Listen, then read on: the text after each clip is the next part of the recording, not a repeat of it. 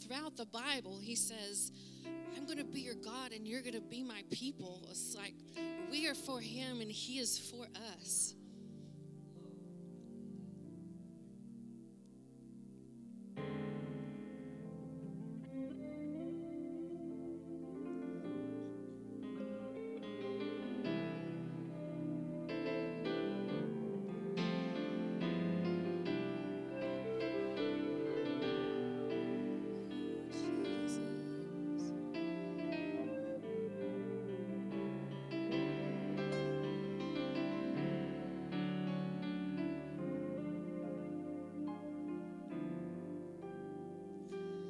Jesus, Jesus.